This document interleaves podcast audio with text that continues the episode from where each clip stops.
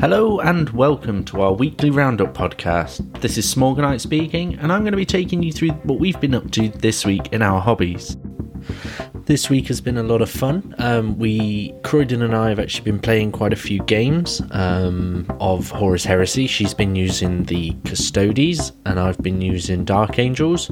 We've had a couple of games after sort of after work on on weekdays, just so that we'd got sort of a bit of practice, and Croydon could use the Custodes to see whether she liked playing with that army. So it's been a lot of fun. We've actually got a lot of gaming in, which has been quite nice. Now, when I've been taking the photographs and stuff on our Instagram page and that will be put on our website, I've noticed that the Dark Angels, with them having a different basing scheme, um, I don't feel like they fit as well um, with the Custodes in pictures. And I know each army, you know, has its own basing scheme. It can be based sort of differently to any other armies, but I'm a big believer in uh, wanting to have similar basing styles for for my armies. And the fact that I could take Dark Angels and Custodes in an army together, or I could take you know Thousand Sons uh, and, and Dark Angels and Custodes in bigger games, I kind of thought that actually I'd look at getting them all in the same basing scheme, and I actually have been rebasing uh, all my Dark Angels to the same basing scheme as before. So they're actually the same as my Custodes, my um, Imperial Guard, my Thousand Sons, White Scars, and Blood Angels, and Imperial Fists. Actually, so yeah, they're uh, they're um, they're going to be matching everything, which is nice. I quite like it. Um, I did the city bases that are available from Games Workshop, um, the the Sector Imperialis bases. So they're all sort of very you see the repetition of the bases, obviously, with them only having sort of 10 designs and then flipped designs as well. So, yeah, that's the downside to it. There's repetition, but at the same time, I'd rather have a bit of repetition than something that stands out completely and doesn't fit. So, um, yeah, with that though, the fact that I've done um, the Dark Angels already on desert bases, I've actually already put the like um, dust and the sandy effect up the armor panels of their legs and stuff.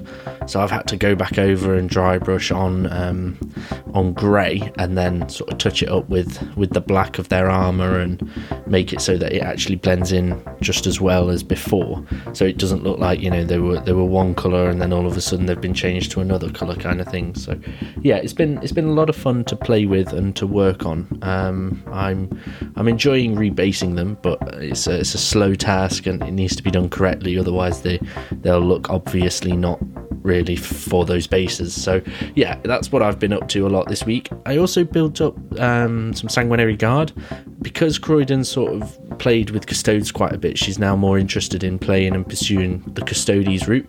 Now that's actually quite good because it means perhaps she doesn't actually have to build and paint stuff just yet because obviously she can use whatever Custodes I've got, which is at least two of every uh, unit at full size or of model. So you know she can she can run whatever list she wants, which is nice. Uh, it also allows for you know me to play against custodes, and I actually haven't really played any games against custodes, so it's actually going to be quite nice to, to keep going and see if I can actually beat them with the Space Marine army. Now, I think what I will have to do is I will have to use uh, Daemons of the Ruinstorm to try and get the drop on them um, to have something a bit bigger. I just I'm just struggling to sort of quantify um, getting rid of that two up save with what I've got in my Dark Angels armies. Obviously, if I sort of take tanks and stuff, I'll, I'll, I'll be in more of a shot of winning. But the trouble is, at the moment, as Croydon's still a beginner, I don't want to be taking too many vehicles to sort of confuse and, you know, we need to sort of bring her into the hobby and teach her uh, sort of the toughness and stuff first, and then looking at arm values and things like that. Now she's getting familiar with using dreadnoughts. Um, she used those a couple a uh, couple of times this week, so th- there's that, which is good. Obviously, they're they're vehicles and they have hull points and stuff, so she is learning. But obviously, I don't want to be sort of throwing her in at the deep end too soon. I'll be uh, letting her ease into the hobby and into the game a bit more. Uh, on top of that, uh, what I've actually been doing as well is I reset up the airbrush um, so I can actually start doing some airbrushing again. Um, what sparked this on is the Imperial Fists, the fact that I'm really struggling to find a yellow scheme that I'm actually really happy with. So I've I've reset up the, the airbrush to try and give it a go um, in a colour scheme that I want to do. So we'll just have to hope that I uh, I can pull off what I'm wanting and what I'm expecting an Imperial Fist army that I would collect to look like. So yeah, I think that's that's pretty much it for this week. Um, as I say, it's been a big job sort of rebasing the Dark Angels and the the Imperial Fists um, are the next thing on the table to to look at getting done as well. So yeah, I think that's everything. So thank you very much for listening and take care.